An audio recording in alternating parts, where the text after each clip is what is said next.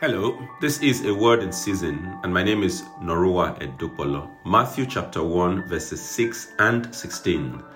And Jesse, the father of David the king, and David was the father of Solomon by the wife of Uriah. Verse 16 says, And Jacob, the father of Joseph, the husband of Mary, of whom Jesus was born, who is called Christ. This series is one of the most challenging for me, but when I asked the Lord, what if they take this as a license to commit sin? He said back to me, You just go ahead and preach my word. For example, how does one explain the story of Solomon, the product of adultery?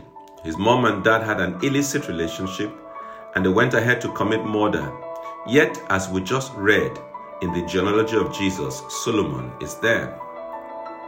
I want to speak to that fellow whose sin is sexual has your liaison brought about a secret child? Are you turned betwixt and between?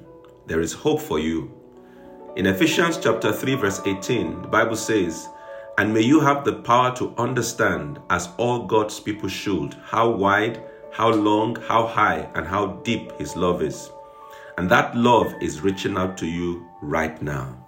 It's not about how bad your situation is, it's how deep the love of God is. Shall we pray?